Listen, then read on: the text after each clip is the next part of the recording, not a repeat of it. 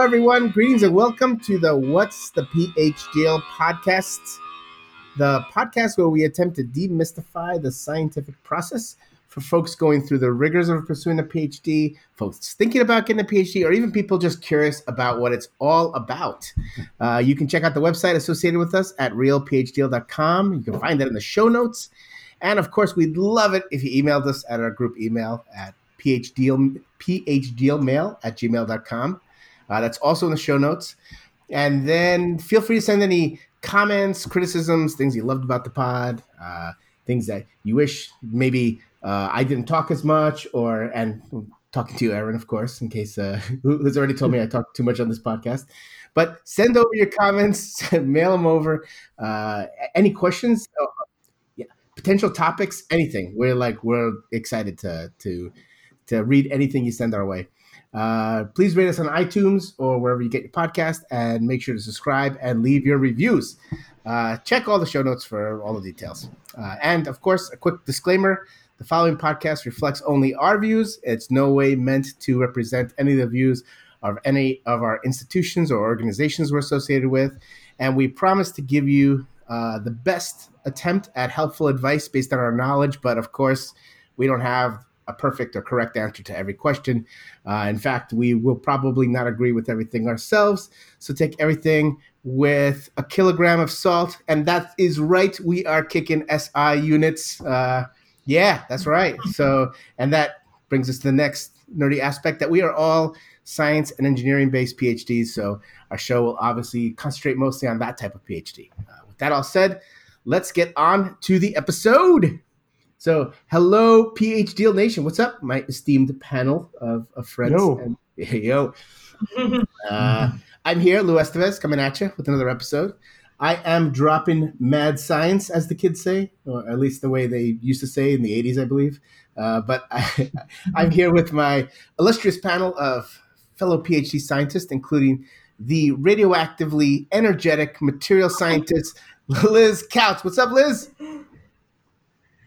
Hey, Lou. we got the materials, deposition, and most affable battery scientist in the world, Rajan Patel. Wow.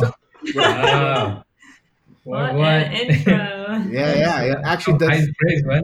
a lot of does a lot of work behind the scenes as well. So it's completely, completely super like a like a superstar. And speaking of superstars, we have the emerging PhD superstar currently taking resumes for a position to be on his entourage.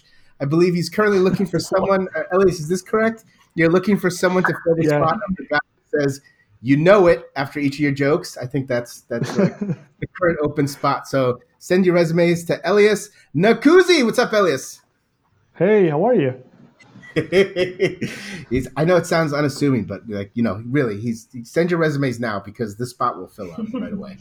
So, and with that, I'll introduce you to our topic today. Uh, we're going to be talking about mentoring, uh, all aspects, mentors, mentees, um, hopefully not tormentors or tormentees.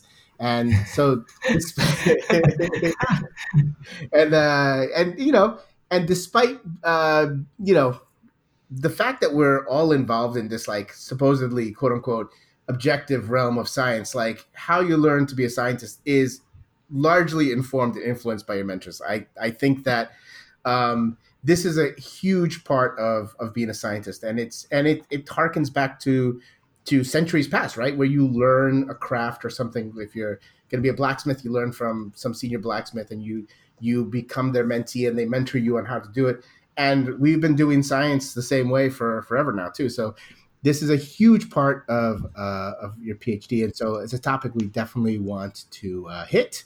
And and this brings us of course i guess the the first thing uh, i'll let you guys chime in if you want. But I, to me uh, i think um, it just naturally evolves towards the first thing you think of is the mentor mentee relationship with your advisor right? As a phd student this is crucial. And this is, um, as Elias has explained before, kind of an almost unfair or or heavily weighted power dynamic towards the advisor.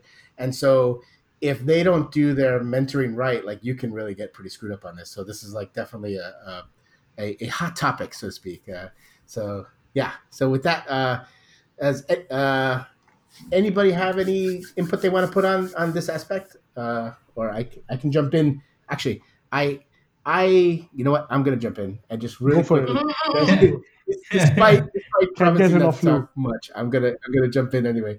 And just just start us off with a, a quote from The Wire, which is like uh, my favorite show actually ever, and it's and it's a a senior cop telling another junior cop who got just got promoted and he's about to start his own like squad.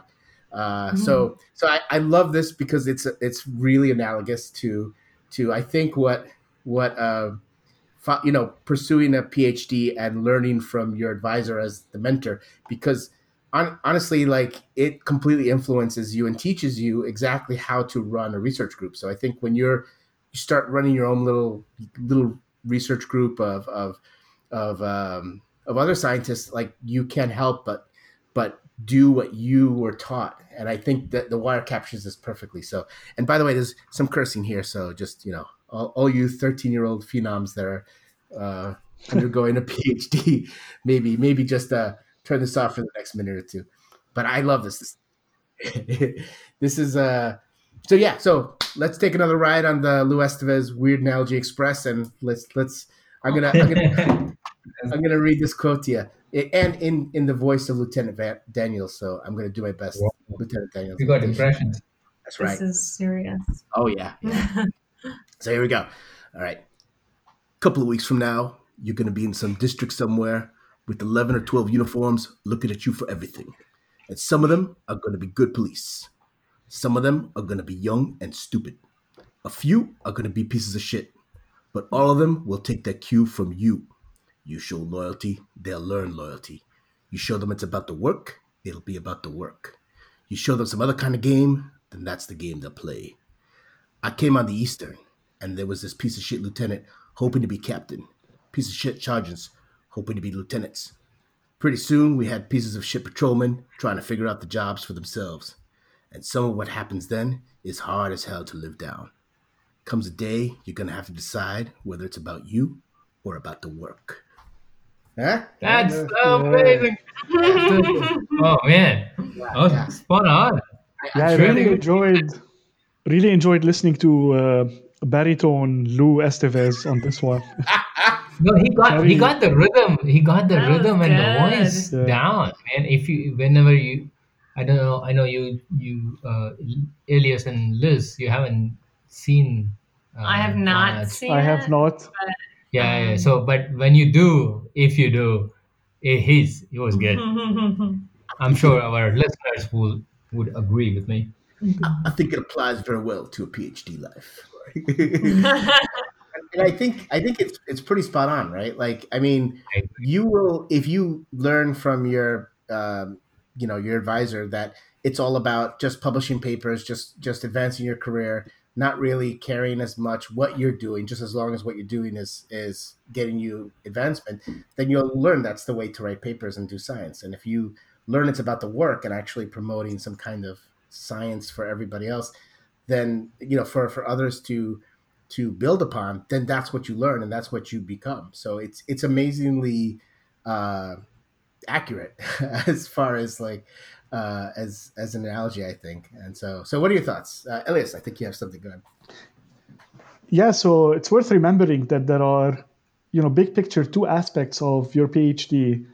One is the uh, the research itself, actually, and the research results and the scientific knowledge that you're generating, and then the other is the mentorship or education component along the way, along that journey. So, uh, and you know, the way research is, sometimes getting those results is pretty hard and a long journey, and uh, you feel like there's no light at the end of the tunnel. But uh, let's not forget that the acquiring those skills, that mentorship component from that experience is just so important. You know, you might end up at the end of your PhD thesis thinking that I've generated new knowledge. I cannot immediately see the value of it now in products or in whatever. But at the end of that, you've been trained as a scientist in a certain way of thinking, in a certain technical expertise, uh, in just all that good stuff, and uh, soft skills such as perseverance, communicating science, management. And you're ready to go out do maybe more research or do another kind of job. Uh, so, so let's not forget, it's not just about publishing and papers and research results. That's obviously crucial. That's why we do science. But uh, you know, at the end of the your program, make sure you got the training that you needed to succeed in life elsewhere as well. That's where the mentorship part comes in. We have to remember that. Yeah, and and and you're right. Like this this mentorship is it, it's crucial, right? Because you're right. There's so many multiple facets to being a good scientist. Of course, you have to look out for your career and know how to how to advance. And when you're thrown into a PhD program, uh, like you said, it's completely different from anything you've done before uh, as a as an undergrad, and so you're just thrown into you know into this situation where you don't really have the necessary skills developed. You you have the scientific chops to some degree, right? But you're still learning how to do research, which is different than than learning about established science and be, being able to uh, demonstrate your your knowledge and mastery of it. You're you're you're forging new science, right? So which is a whole different skill set in a way. And and then you're right. You're dealing with how do I publish? How do I how do I line myself up to get you know good um, uh, potential collaborations or, or good uh, making some good contacts at, at, conferences and all these other skills that you kind of learn from your advisor and and and in, in a way from you know your senior researchers and and and uh, also postdocs that are in your group as well. But I mean, your your advisor just forms. They're kind of like a total parental unit, like all in one. That kind of like much like parents show kids how to be, how how to how to be little adults. Like they, your advisor is basically teaching you how to be a a budding scientist, and I think you you get almost all of it from them. So you so I hopefully the the good advisors most advisors realize this, right? And and fall on this bell curve of like um, ability to do this job well or, or not. Like, and most of them though try at least to do a good job because they realize how important it is. But there's all kinds of disparate incentives going on where they have to worry about hitting deliverables and, and being able to obtain funding for the group and being able to navigate all kinds of other things within the academic world. So you know, oftentimes this can take a bit of a back seat and and hopefully, you know, as a PhD student, you're you're able to find someone who at least at least takes it seriously and that that's something that you usually find, but but also not just being able to take it seriously, but actually be able to do it well, which is, you know, it's a learning experience for them too, especially if you have a new um, a, a, an advisor who's like a, an assistant professor and someone who's like starting off in his career, I think. But yeah, Rajan? yeah um, so yeah for me like when when i think about mentorship or what i as a uh, what i expect from a mentor uh, ideally is two things right? Like um, you want if you are jumping into a pool of of uh, any research project or any work that you're about to embark like some sort of initial guideline uh, and then with those guideline uh, enough wiggle room or enough freedom within those uh, it, not necessarily a framework but at least somewhere to grow from that point on. So i feel like that's where the mentorship is crucial to to me at least. Like it starts with like it gives you okay here is the seedling and this is what you can achieve in one way in from his perspective or his her perspective uh, from the mentor's perspective i mean. And uh, and i can take and organically grow and utilizing my own skills and more my own perspective and come up with my own solution. So i feel like that would be like an ideal way of uh, ideal mentorship uh, and mentee uh, relationship you know.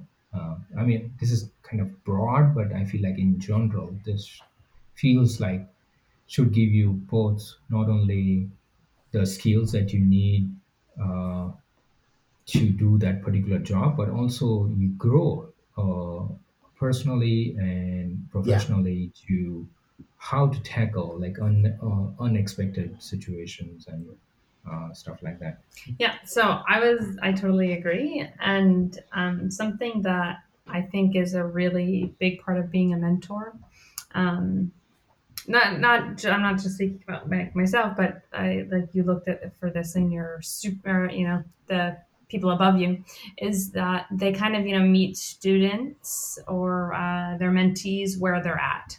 So I think a lot of the times we see advisors that go um, maybe a little bit too extreme in the direction of do whatever you want uh, and like you know you're sort of ignored or the other extreme is you know micromanaging you know they're yeah. telling you exactly what to do how to do when to do and yeah, yeah. Um, yeah, either of those extremes is you know um, unhelpful in my opinion and what but but the thing is what really works for in my opinion is once you figure out where a student's at in terms of like their understanding and like where they're at, like maybe in their you know scientific maturity, or if that's what you want to call it, um, you kind of walk with them through that path. Like so, maybe the advisor or like a uh, like a a pathway might be the advisor works with a student really closely in maybe even like is collecting data with you or something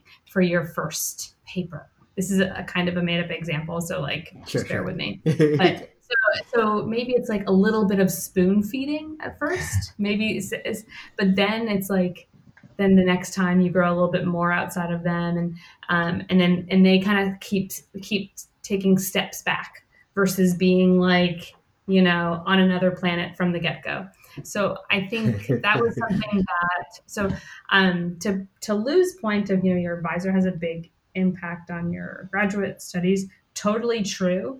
Um, but I do think like um, kind of a nature versus nurture situation. Like we can also learn a lot from our friends and like all the other people around us, right? So I feel at this point in my life, I'm I'm more of a sum of all my mentors than one particular person. But um, true, true. Yeah, but that's also I think because I maybe you know worked. I didn't. I, I took um, some gap between like uh, my BS and then going back to school. So there was some sort of uh, I stepped outside of the academic world for a little bit. Um, so right, yeah. So I think mentors matter totally. Your advisor is one of the most important, but um, your other mentors and whoever you can learn from is also they're also very they can be very impactful and you should kind of go with what like jives with you i think you know if you are working with someone like in a supervisor role and you're on like i don't know you're it just works like go with it explore that. And then that way you kind of can figure out okay this kind of uh, i don't really like being left alone for too long. I don't really like micromanage you know like you kind of figure it out. But yeah yeah i i totally agree. I you have to be paired with with a, a mentor that works for you, whether it's your advisor or not, uh, or later on when it's your um, uh, supervisor at work, or, or and you're right, you can have additional mentorship uh, from you know your your advisor aunt and uncle that we mentioned previously, or it could be somebody else within the group that's a more senior level than you, like either even senior uh, PhD students.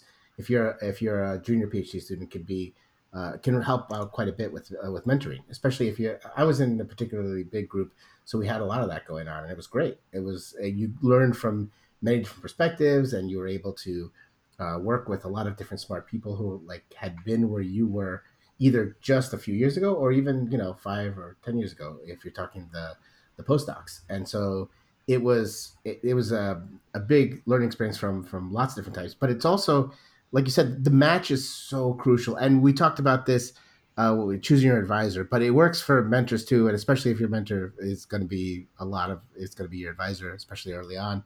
You know that match is huge. Like when I first, the the whole reason I got involved in pursuing a PhD and doing research was was because I discovered it like almost by accident, and I was completely overwhelmed by how cool it was. And the reason I did was because I I went to school late, as you guys know. Decided to become a mechanical engineer, and that was that was going to be my plan. I'm going to be a mechie and do a bunch of cool engineering stuff, right? And then so I started at age thirty. I did that, and I'm like, yeah. By the time I'm 34 or whatever, 35, I'm, I'm done with that, and I'll, I'll have like a, a real job, quote unquote. And then uh, I, you know, trying to like pay for my uh, my uh, studies was uh, was like a big part of it, right? And then and uh, so I found so I, I was doing well in school, and I, I was able to to obtain what was called a work merit scholarship, and it was not a lot. It was like a thousand bucks to do research over the summer, and for me, I was like, this is great. This will help out a ton. And so I was like, I'll take any opportunity, right? So I was like talking to the people, like, how do I take advantage of this opportunity? And they were like, you need to find a professor who will sponsor you and do some research with. And I'm like, great. So I just, and I was like, I don't know who the hell to pick, right? Because I, I didn't know what research entailed. I didn't know what research I liked. I just knew I liked the classes I was taking. And, but I, I just kind of went by which professor I liked the most. I was like, well, this guy seems really cool. Like, he's someone I mm-hmm. can, yeah, it wasn't like he's doing, he was doing biomechanics, which is like pretty interesting, but that's not why I chose him. I was just like, he just seems like the coolest guy out of like all the professors uh, here and I seem to jive with him really well. And he would be a fun guy to work with over the summer. Like that's as far as I thought it through. Like, and then he, you know, and it turned out to be a pretty good assessment because uh, he was great. He was awesome and he was fun. And then he got me into research. Like basically, uh, he it was like it was a perfect pairing, and I think a lot of it was um, uh, was just being able to find the right fit. Um, you know, not only did he take his his mentorship seriously, but it was also a really good fit between what I liked working in um, and then what he liked uh, supervising as. And then he just kind of, let, you know, gave me guidance, but like gave me a lot of open ended tasks. And I just got to do that. And I, was, and I was like, this is so much fun. And he goes, ah, do you like research? I'm like, I love it. This is great. Like, like, this is an amazing job. He's like, you should go for this internship. And, and he told me this about this internship at Los Alamos and that they were like hiring mechanical engineers to do all kinds of cool research type projects. And I that was my first uh, like I was like if it's like this, I, I'm I'm sold. And then I I actually got that internship, and that got me into research. And so this professor uh, at University of Maine, uh, who's now at Lexington, Kentucky, actually, it's Mick Mick Peterson. Shout out, what's up, brother? Uh, he it was so cool and so instrumental, and really, it was just because I was like, I like this guy. I can work with him over a summer, and that sounds fun. And and it just, but but he was a great mentor and showed me how you know how to how to do this research. So I think the fit between you and your your mentor is so crucial. Like, I mean, sure, he did some great research too, but like that was not factored at all into my plan. And and of course, that's helpful if the research is doing is interesting to you. But at the time, I didn't even know what I wanted to do and I just and I'm, I'm not working in biomechanics now. It's like you know it was it was a fun project, but I'm nowhere near that. Uh, but it's but at the same time, I really enjoyed my time doing research. I learned how to be a researcher, which I think is is important, and you can get from people like that in your experience. So so I, I think this fit of finding the right person is is huge, and especially as a PhD student beginning your PhD, it, finding your advisor should be you know obviously should be research that that you think you would enjoy but that can change quite a bit find the person that you enjoy working with and and and whose style suits you and who takes um, their mentorship uh, ability uh, sorry their mentorship duties seriously then the rest is like just extra. Like it's not as uh, that's what i think. I don't know. What do you guys think about that? That's that's kind of how i feel about it. It seems that you know that person had some very good motivational skills.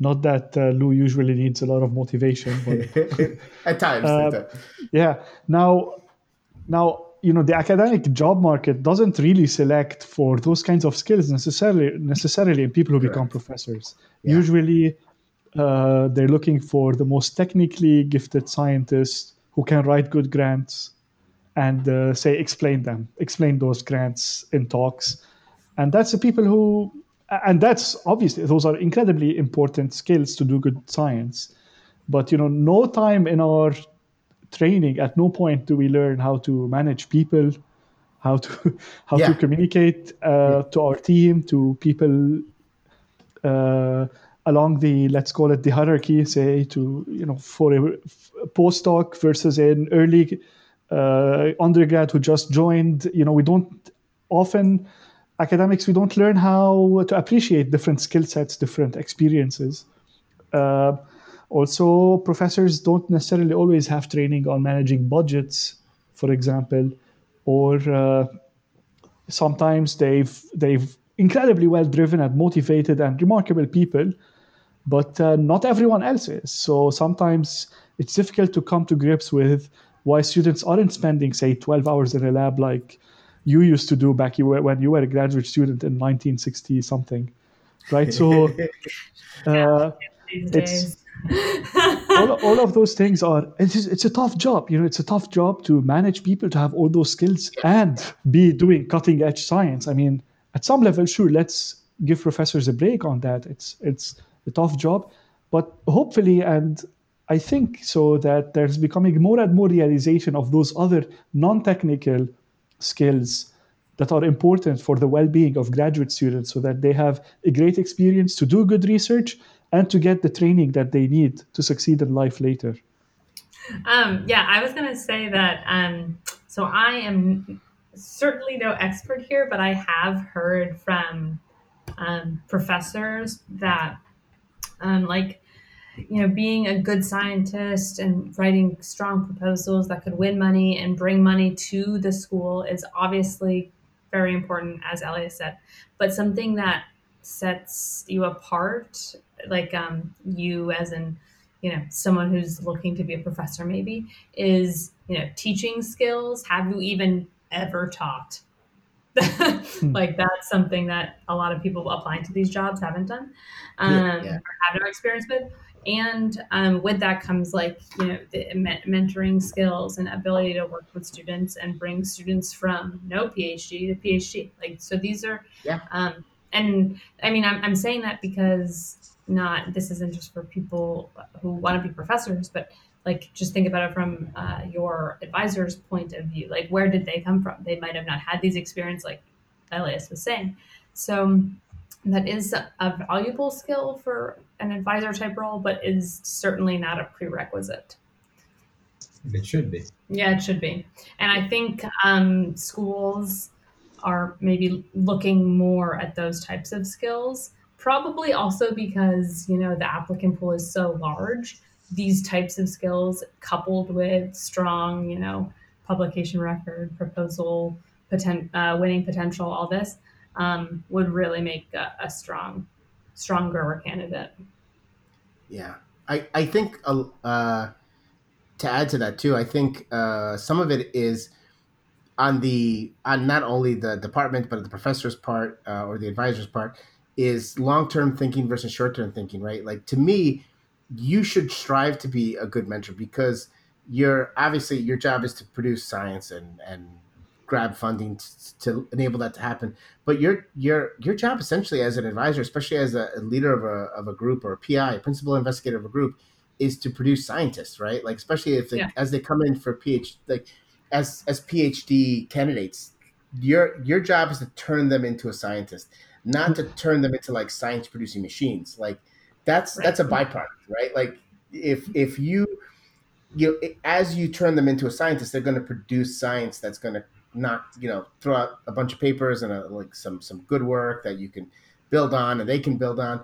But that's like the byproduct. Your primary job is to turn them. I mean, for postdocs, it's a bit different, of course, because they're they're you know hired scientific mercenaries. They come in, they they're cranking out work, and it's a, it's a little bit of a different dynamic.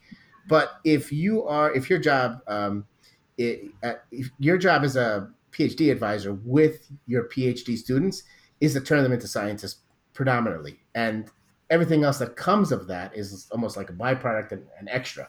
Uh, and and to me, I think that's that is the most important thing that they do to to PhD students and I think that um, you know it's also good for it, it's not only an altruistic thing for these advisors to do it's it's what makes sense from a long-term thinking as a, as a as a as a scientist. Because these these PhD students become scientists and they go on to various positions either start their own research groups or work in other research institutes or just become scientists in their own right.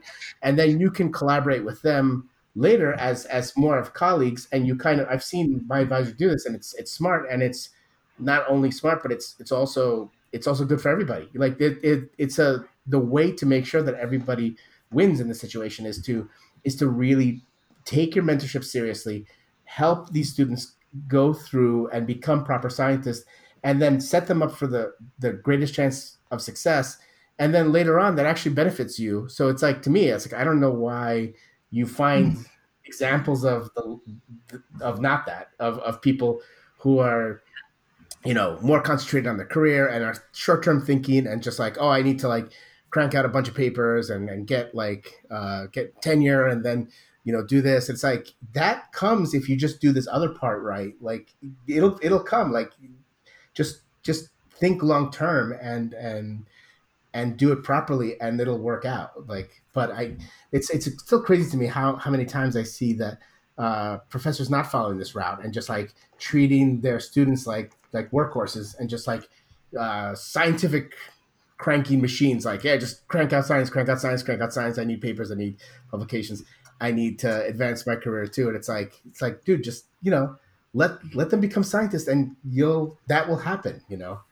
Mm. that, that, that's just my thoughts. uh, sorry what lou was saying reminded me of something that i um so okay to, it reminded me of two things the first thing was that if like in the search for a mentor um, so um, something that is, I don't know, a good thing to look into. Could be like, where are those person's students now? Um, like, where did they end up?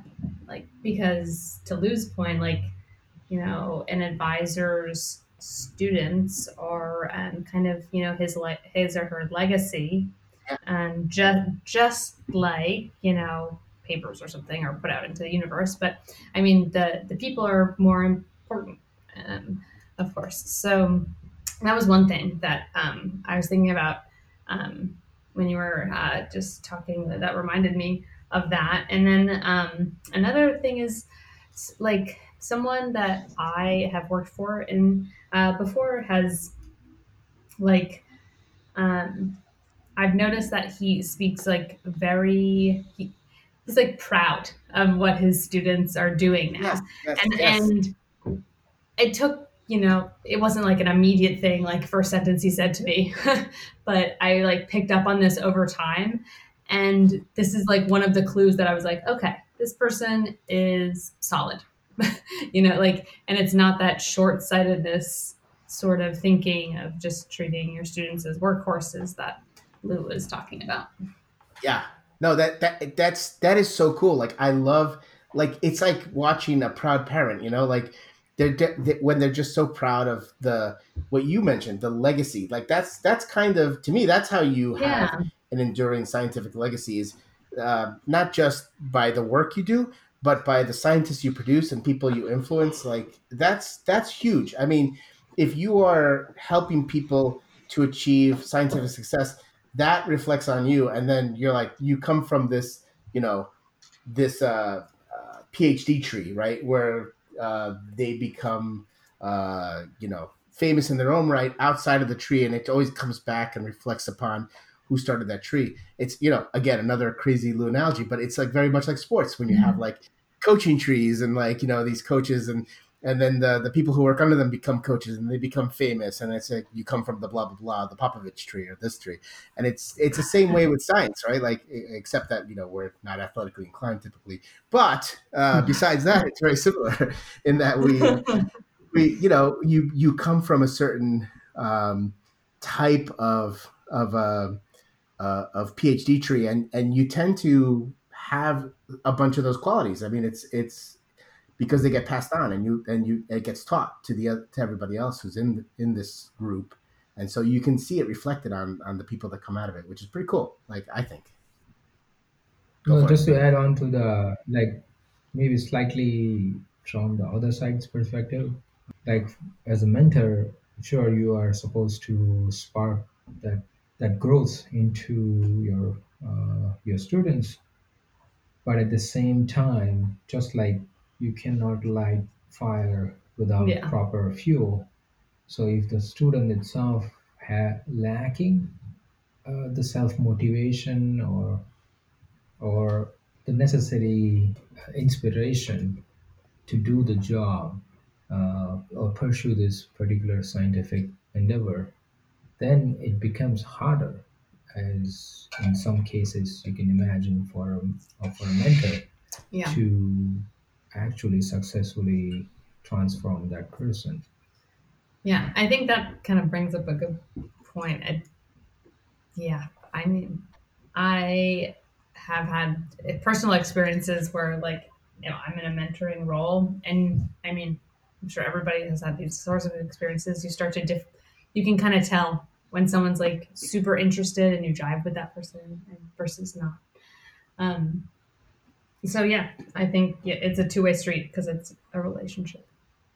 Yeah, yeah, and and what do you guys think about uh, coming from the other side? Like, have you guys had a lot of experience, um, not just uh, you know being mentored, but being uh, being mentors yourselves? Like, I imagine you've had like uh, as a PhD student, undergrads working for you, or or possibly um, uh, you know maybe you were the senior PhD student and showing like some of the new ones. I know Rajan, you definitely have like a lot of interesting experiences this way where you were kind of like the first guy in your research group, so you kind of like I'm kind of interested to, to hear a founding member this, like, coming without naming too many names or whatnot. Uh, but like, just you know, you came into a research group where you were like the only guy, and then so you you it was like you and your your advisor, and then you had other students I guess come up too, right? And then you had to kind of train them like so yeah i'm i'm totally but, but wait but wasn't that but wasn't that in missouri if i remember correctly? Oh yeah yeah yeah yeah. Well this is this is probably not applicable to, to elias because anything out of missouri to him is just is, is just so garbage um, yeah uh, it's definitely is something that i dealt during my phd so i mean i i had no uh, background on doing it. Uh, I just did it on the fly, basically. Like, yeah, I, the couple of things that I experienced was like I had to slow myself down because in my head, it everything made sense. Okay. And then I got frustrated, like in the initial part, like, like why you're not getting it? It's like, and then you know, of course, when I go back home, I was like, ah, of course you, may make sense to you because you've been doing for the entire year and this guy just came in when you're asking him to do it in one week sure, uh, sure. so yeah so th- it, it took me some trial and error for that first person to uh, to uh, especially for myself to uh, get accustomed to slow down a bit when it came to training and uh, uh, even come up, coming up with the like separate milestones and setting up goals and making sure that this makes sense in terms of growth uh, mm-hmm. also makes sense in terms of a general training skeleton so I, I also realized like okay I, I should take this opportunity to create something that can be applicable to the future student and uh, and or any other group uh, and yeah so it took me some trial and error with this first person not gonna lie. But yeah. yeah yeah i feel like the timing timing is something that we have to a going from that one side of the table to the other that that took me a while yeah. That's that's that's very interesting because i remember uh, my first attempt to be a mentor in this regard i had like an undergrad student working for me and uh, i you know and it was totally uh, very. First of all, very excited. I was like a like uh, a kid with a new toy. I was like, oh my god, this is gonna be so great. I have an undergrad. It's gonna be working for me. I'm going to show him all the wonders of science and and and you know and his, his bright-eyed like uh, wonderment will only increase of the joys of science. And it's going to you know like i had all these visions of of what it was going to be. But of course it's your first time being a mentor and so you make mistakes and you're like you know you're trying to uh, help as best you can to help their career. But uh, but yeah you you you kind of do make some mistakes. But uh, hopefully he thought he realized that uh, most of what I tried to do I tried to do for his benefit and I think it worked out okay he ended up uh, becoming a PhD student at, uh, at, at like a really nice institution and I think he's doing well but it's like uh, but yeah, I, I I was it was different, definitely different than what I was expecting it to be. uh, you know, and I had this like almost Hollywood ish rose painted, you know, uh, rose tinted glasses version of what I thought like it was going to be. It was like, it's like I will, I will show him all the wonders, and and he's going to just be inspired to stand on the shoulders of giants and produce science and and make the world a better place. It's like, oh yeah, no, he just wants to. He's got, you know, things like I got to finish off this thesis and I have to graduate and like, uh, and then I had my own issues and I was like, oh, I have these deliverables to do, and then I got almost a taste of what it's like to be a professor, like as a PI, being like having other things you have to worry about, and then you're like, oh, I got to come up with a research plan for him and and what is he doing this week and what's he doing right what's he doing wrong and it's just it's it's actually like a lot of work and and i but i, I learned quite a bit and i i think it went pretty well uh, roger do you have anything Yeah, else? so I forgot to mention like one key thing definitely I learned uh, was uh, before I can teach anyone or I can uh, show the ropes, I feel like I had to learn that person's learning process itself because everyone Yeah, has their yeah. own way of doing things. so true So I felt like that that that was one of the like revealing thing for me. Like, oh, I need to see how his brain works uh, when it when it or how he approaches any any problem or any task. So that helps me build like or customize a little bit to make this process easier. You know.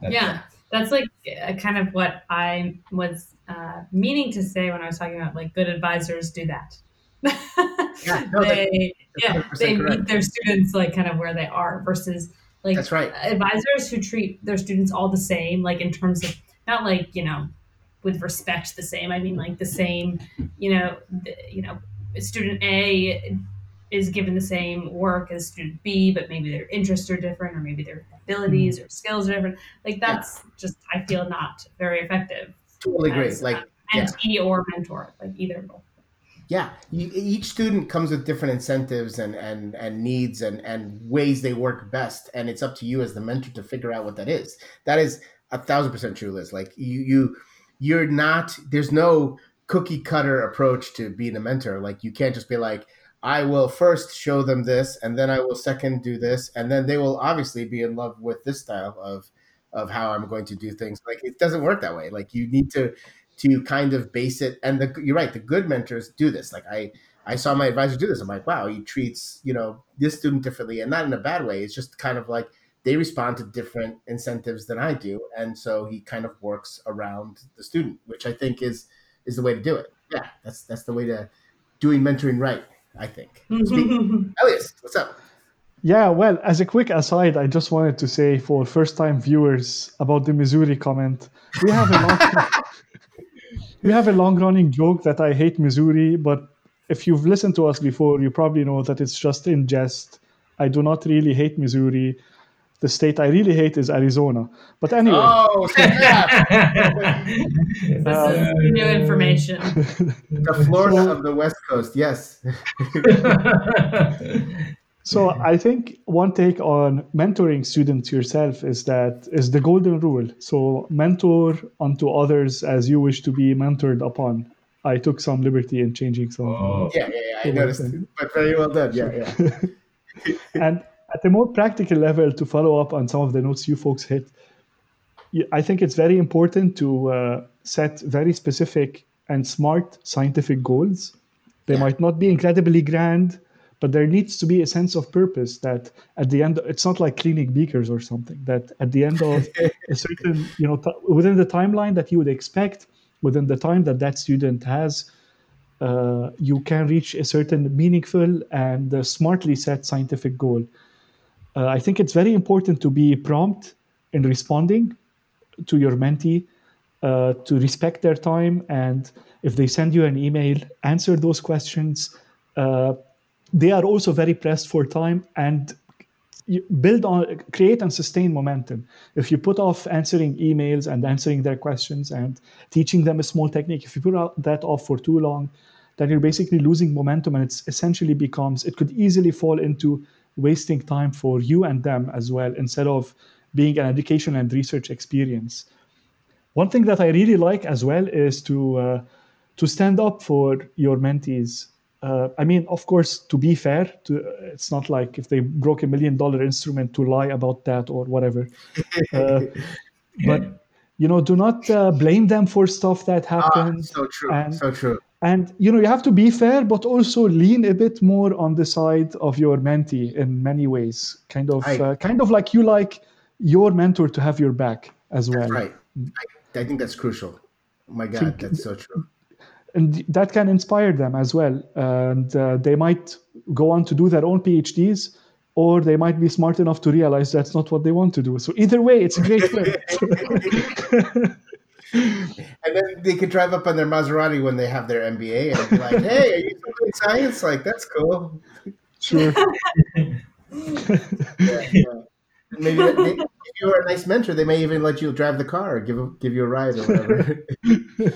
Oh my gosh, it could be like that Seinfeld show, driving in, cu- whatever. Never mind. Sorry. You can shut up. oh, no, have but that is a show. There's like you know Jerry Seinfeld in the car That's and right. coffee. I yes think the title of the I show think- is a combination of these words. yes Oh, comedians in cars Oh, getting yes, coffee. yes. yes. Okay.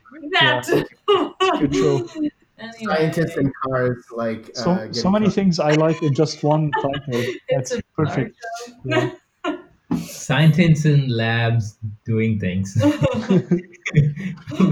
uh, Well, this is this is a good segue. I think uh, we're gonna we're gonna keep going with the um, with with a really good discussion. But just to break it up a little bit, I have uh, and again we are we are treading down semi-professional podcast territory here. I am going to uh, do. a that's segment- dangerous man that's very dangerous Watch out! Watch out! We are doing a segment. Uh, tread lightly. I, another, another segment of I think uh, I would say world famous uh, because you know I can say whatever I want. Um, world famous, uh, guess the fake paper uh, based on the the tremendous success Whoa. of our last. Yeah, yeah.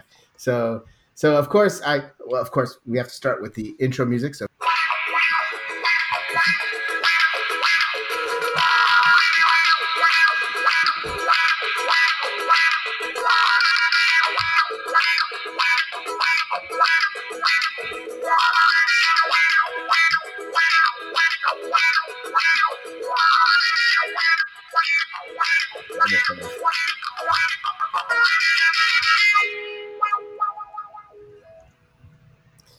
guess the fake paper. yeah, yeah, that's right. That's right. Welcome to guess the fake paper, uh, and you know it is. Uh, it's, it's a segment that we're trying. Uh, if you hate this, love this, any other segment ideas, send us a send us an email. Like we'd love to hear. Uh, so for this segment, I will be describing four different papers that are all a little bit outside the norm for scientific manuscripts. Your job, my illustrious PhD panel. That's right. What's up, Rajan, Liz, Elliot? Yep, Oh, still here. We're all still here. and, and still illustrious. Um, your job is to guess which one is the fake one that I made up. Th- three of them will be real and and kind of bizarre, and one will be made up. Uh, of course, you may have come across one of these papers in your academic journeys, and if so, please don't let on that you know that for the sake of the rest of our panel, and also for a wonder- wonderful audience playing along at home. Don't spoil it for our two or three listeners that we have. Uh, hey, hey, Adam, how you doing? so, so, so I'm going to describe these four papers similarly, and I will repeat aspects of what I said, but I won't answer any additional questions that I didn't already cover, since that will require I actually read the papers, which is a lot of extra work, and and and and also require extra work, and then I have to make up a, a tremendous backstory for the fake one. So that's a ton of extra work that I want to do. So I'm going to keep it just to what I say. And if you ask me any follow up questions, I probably don't know it because either I made up the paper or or again I didn't read it fully. But but grab from the abstract and from others. Um, we have our four papers. Okay, you guys ready? Yeah. Yes, Yep. always. Awesome, awesome, awesome. Okay, paper paper number one. Uh, so the, uh, this is a bit this is a bit spicy, so just hang in there. Uh, the, the title is Electrochemical Synthesis of Metal and Semi-Metal Nanotube Nanowires Heterojunctions and Their Electronic Transport Properties.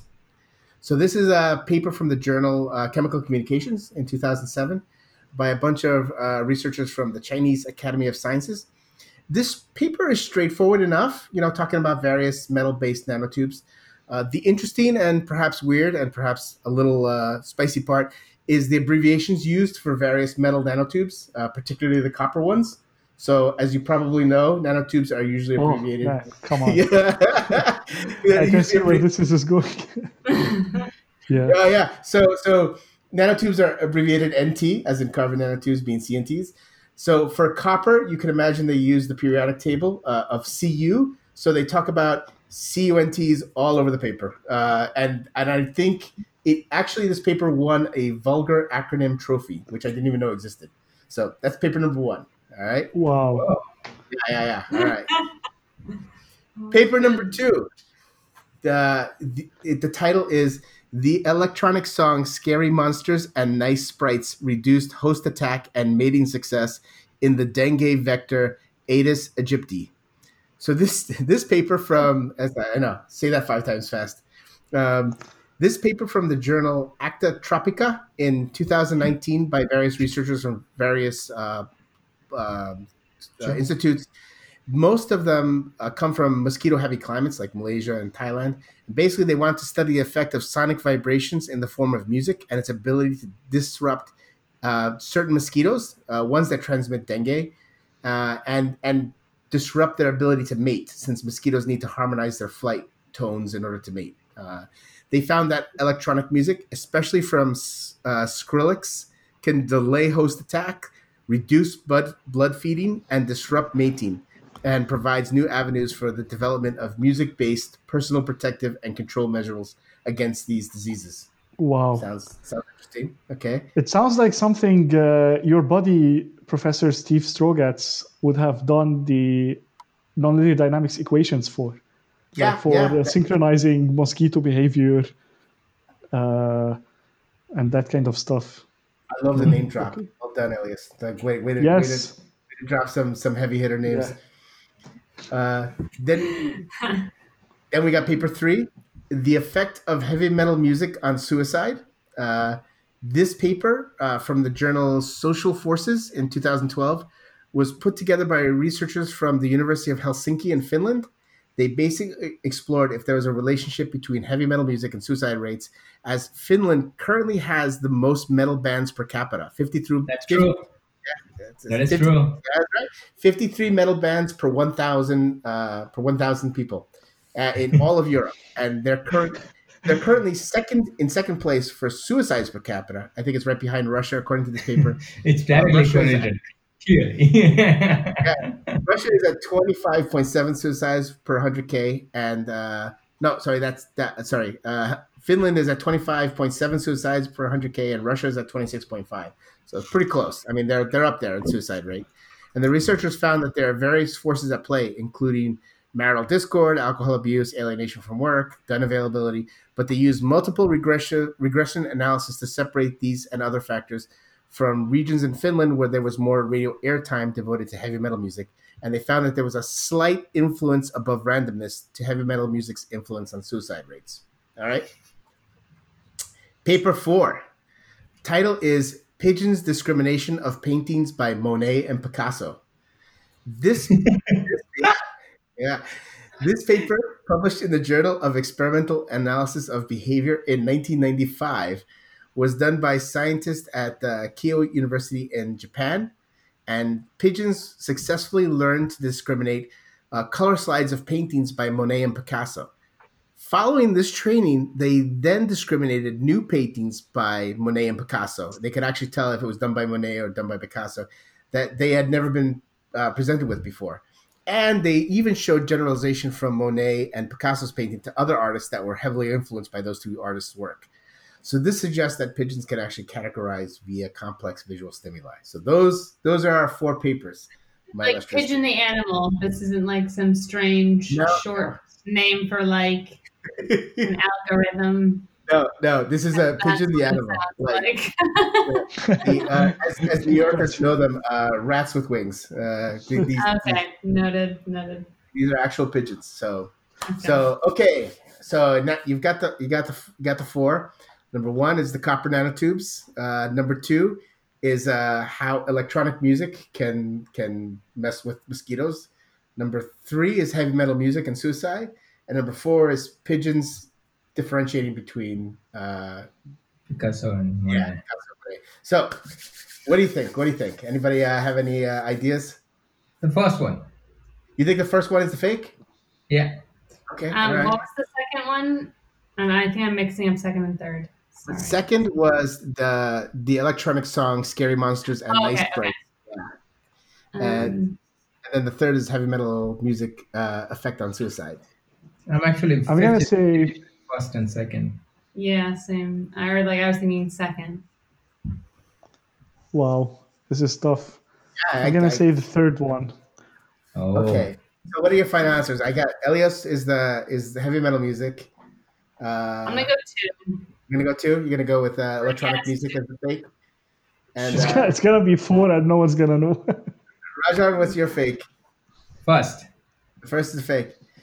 The first paper is real. Is Oh actually my real, god, I feel like Yes. I'm on that which is of- it's fantastic. Uh, I, it must have gotten through the reviewers. They must have been like, "Go for it! This is great." Uh, and then, and it actually did win a vulgar acronym trophy. Four? Uh, Wow. I found out that that's actually exists. That's. Um, Paper two, uh, the electronic scarring, scary monsters, and night sprites, reduced host attack, blah blah blah blah blah. That's actually true as well. That is true. Like electronic music, n- not just hated by by old people, also by mosquitoes. this Yeah. is so weird. How do people develop these hypotheses? That's what It's I want. to crazy. Like I looked at, into it a little bit, and they were basically noticing that sound vibrations can mess with their like their. I didn't even know this. They need to harmonize their flight tones in order to mate. So Wow. So they thought vibrations can do this, and then they tried different music, and they found that this particular music really messed with them. Uh, so yeah, crazy, right? Number three, heavy metal music on suicide is the Uh-oh. fake one. Well done, Oh. Elias. Yeah, Yeah. you got it. You got the fake one. Uh, so yeah, I totally made this up. By the way, Finland does, is not second in suicides per capita. I made that up completely. They're like I had I had a lot of faith in my Nightwish and my Rammstein. but but but um, uh, Rajan is correct. The uh, they are ranked Yeah, number one number one. in, Yeah. in, in heavy Per metal capita. bands per. They Yeah. it's It's- it's Is the name of the journal correct, or did you make that up as well? So, Society Forces. That's that's a really good that's a really good question. I actually what I did was I found a paper that linked country music with suicide, and I just borrowed a lot of. really? Yeah, yeah that's kind of that's kind of how I I kind of uh, made it sound legit and realistic because I was like, So it's it's the country music that leads to suicide right. more. heavy metal's apparently- Wow. Well, okay, it's it. Uh, Wow. We're like living in a house of depression. there's a few there's, there's a controversy with this paper i think uh, from what i saw there's people saying like it could be that people who are suicidal tend will find country music because they're suicidal so it's not cause and effect whereas country Mhm. music yields suicide Do you know about the joke? Like, what happens if you play a country song in reverse? No you get your dog back, you get your truck back, you get your job back.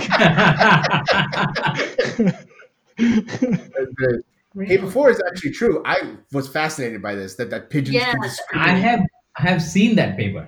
oh okay so Yeah, you're good. okay. nice nice well done But how? Why? What? Uh, He's a big fan Yes. of uh, Monet and Picasso, Rajan. Yeah. And pigeons. uh, Ability. it made the news. That's why. Long time ago, it made the news. Uh, okay. Well, thanks for playing, guys. Uh, congratulations, Elias. I will be sending you your uh, your prize, which is uh, my uh, unfettered uh, admiration uh, your way. Fantastic. Looking forward. Yeah.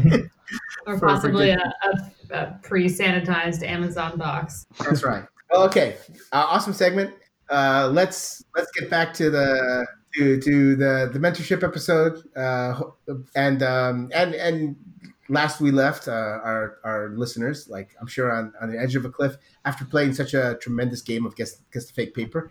Uh, we were talking about uh, actually uh, mentoring ourselves and and what we what we found to be our experience with it. And I I will jump in and say that uh, I had a lot of really fantastic experiences actually being a mentor, despite like the first time being pretty tough. I remember as we as I got more and more students, I got a little better with it, and I learned things about how to be a proper mentee from how they were uh, interacting with me too, which was great because that that helped me also with my advisor. Uh, I learned that I had one student who completely um, wanted to do her own research. Like uh, basically, I was I was working with porous carbon materials, and, and I was like, yeah, we can use them for for X, Y, and Z. And she was like, no, I want to do I want to use them for CO two capture. And I was like, great, that's uh, that. And she was, and she had her own research plan, and she was like, this is what I want to do. I want to explore this and explore that. And like she presented a really, and I was like, this is fantastic. Like, this is taking a lot of the work out from under me. And then I was like, this is why my advisor actually likes it when I do this and kind of like, because he's crazy busy and he also likes uh, not having to uh, figure out a lot of the stuff. Like, it's great. Like, if you have someone who can come up with a really good idea and really wants to push it a certain direction, um, that that's fantastic. For me, as as someone who was trying to balance pursuing my PhD with being a proper mentor, that like eliminated like a just chunk of work, you know, where I had to like sit down and look at the literature and see what what's feasible as a project or not. Like she already did like most of the work. She kind of presented what she wanted to do, and I was like, yeah, go for it. Like I'll guide you along the way, but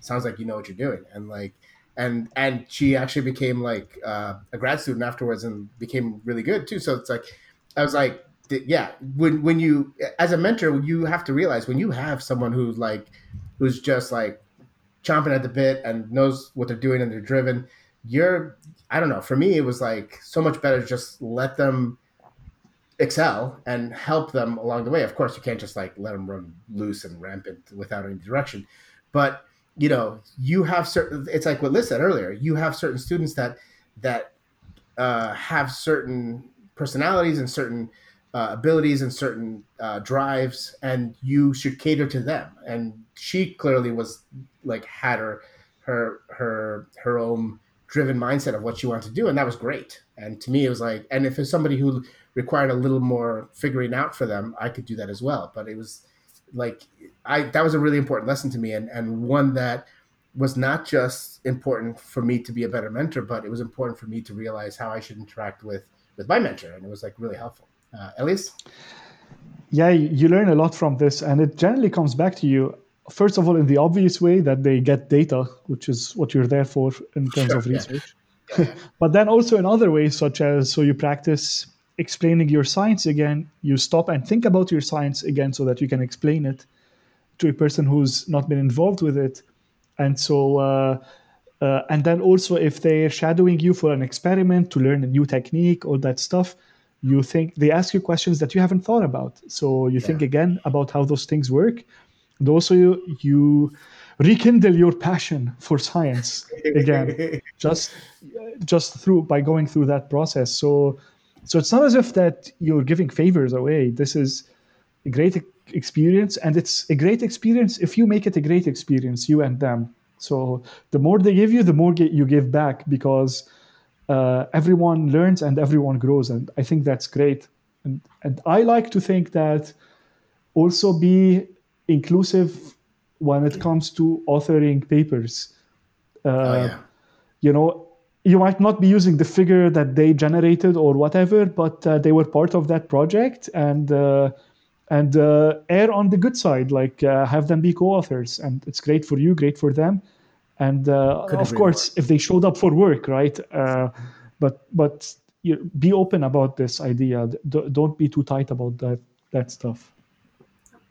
Just uh, what elias was just saying reminded me that that i think that is so um, important i think i've i've been on both sides where i feel like really happy that someone included me and i'm like oh wow i contributed. And i was like and then i was really excited um, and then there were other situations where I wasn't included and I felt like kind of left out and it, it meant it left me in like more of a discouraged sort of mindset and like uh, about maybe working with particular people but also just like in general about my job. So I think that's really important, particularly like kind of when you're younger, but you can sort of extend that also to like group members too. I think not just people under under you like as mentees, um, but also like people in your group. Like if you're all kind of working together, then work together. You know, um, yeah. it's yeah, it's a give and take.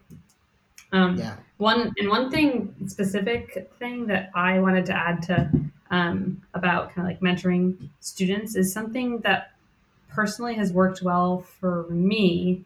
Um, is I always, um, if I have a student working under me for whatever project or any reason, I usually start with one like very small task. And usually it's related to standard operating procedures in a laboratory, which sounds maybe mm-hmm. a little bit prescriptive, but in any sort of lab environment, which is Oh, yeah. where we work, it's super important to know like the hazards that are there, how to use the equipment.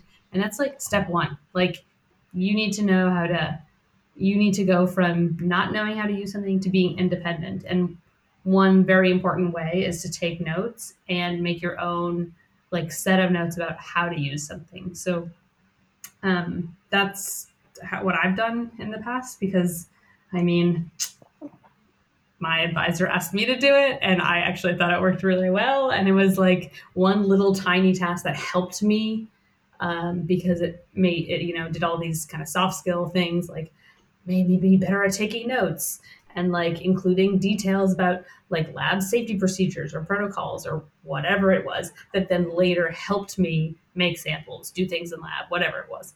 Um, and but I also felt like I was contributing and like learning how to write scientific like methods section sort of stuff. Um, So that's like a small, I don't know, task one that I really like doing with students. On that note, safety first. You know, don't assume even basic safety protocols. Just make sure you communicate all aspects of safety. I mean, you don't want something bad to happen, so Yeah. that's important. That's probably the, yeah. That's the most important thing. I I I actually like uh, when I was at the national lab. I had um, uh, an undergrad working for me, and he was fantastic. And he and it was like um, you know he wasn't uh, trying to get uh, a career in research. He was you know just doing an internship. Uh, but he was like he came from a different field of study, and as a result, I got it. To me, I found that so much better uh, because. Um, he didn't come with any preconceived notions of what to do in the lab. Like he was just like a blank slate in in, in a chemistry lab, like for the most part. I mean, he had some previous experience, but not a lot. So it was great. And to me, I was like, this is really appealing. And not to mention, he was driven and very smart. Uh, so as a result, like I was like, okay, this is how we're going to do it, and this this is how the lab safety works here. And he just took to it like a sponge, and it was like he was and and he was very valuable to me also in learning how to be a proper mentor and learning how uh, to trust the people that work for you. And for me, that was uh, like I'm not like a micromanager, I would say, but I'm uh, I'm someone who uh, has like I treat my my my work and my samples like my children, and so you get like this nervousness of like when you when you're passing some work on to somebody else, you're like, uh, don't don't. And if they if they cry, make sure to, to, to, to do this. And if you know, you just kind of feel like this this almost overprotective parent of from your work, and you're like, you're like, and and, and if the and if the sample doesn't do right, like you know, try this. And if, if this doesn't happen, then I always do this. And and and don't let this happen. It's like I know, and like you know, you get like this uh this feeling from from whoever it is like doing this work for you it's like i, I got it i got it don't worry and then you, you i learned to be like okay just they know what they're doing just let them do their thing and then just back off and you know they they know how to take care of children. It's totally cool. Like and then actually at the end like he was cranking out like more uh, uh less error and rigorous samples than i was. Like this is great. Like you just keep cranking them out. Like trust you implicitly for everything. So it's just it's it was nice because it's it's amazing how many times while you're mentoring uh, and trying to be a good mentor you also um, you you develop skills like you're not just teaching them you're learning yourself all kinds of things about uh, how to do these these skills that a lot of PIs don't come prepared with you know so it's it's great uh, it like now I know if I, you know, I'm not going to have a research group anytime soon, but if I do, I know how to, you know, what to do and what not to do, at least what I think that is. And it's a decent starting point anyway to, to keep learning and becoming as good of a, uh, of a mentor as possible. Like, uh, you know, mm. but it's like most things you, you, you start off kind of bad at it and you, you get better and better as you go. But if you, you know, at least if your motivations are correct, like you're at least most of the way there, I think. And so you just keep that going. I think we're we're okay. We hit everything. Yeah. We're Yes. good to go. We get think so. good, good to go on time. So I think okay. Uh, I think uh, that wraps up another episode. Uh, this time on mentors and mentoring and mentees and and uh, Not non. manatees, which is a very common misconception. That's right. That's right. And Yeah, fake or- papers. Yeah, man, man, manatee, also known as the sea cow, uh, which is, I think, which I think is like a, a really terrible, a terrible thing to, to call another animal. Like I don't know, it's like just call it a manatee. It's a, it's a, it's a nice, It's its own thing. yeah, it's, it's a proper sounding like yeah, it sounds sophisticated. You just go whatever sea cow, and you're just you're just a cow underwater. what else do you bring to the table? Like manatee's like thanks a lot. Like you know, I just. I have my own desires and needs too. I'm I'm, I'm a species. Uh, but okay, thank you everybody. Thanks for uh, another fantastic episode. Thank you, PhDL Nation. Uh, again, send us your ratings, send us your reviews, uh, send us your emails. We'd love to hear from you guys. Uh, I hope you enjoyed it. And on keep, till then, keep cranking out science, keep cranking out awesomeness. Uh, be good to one another, and take care. Bye, guys. Bye. Bye.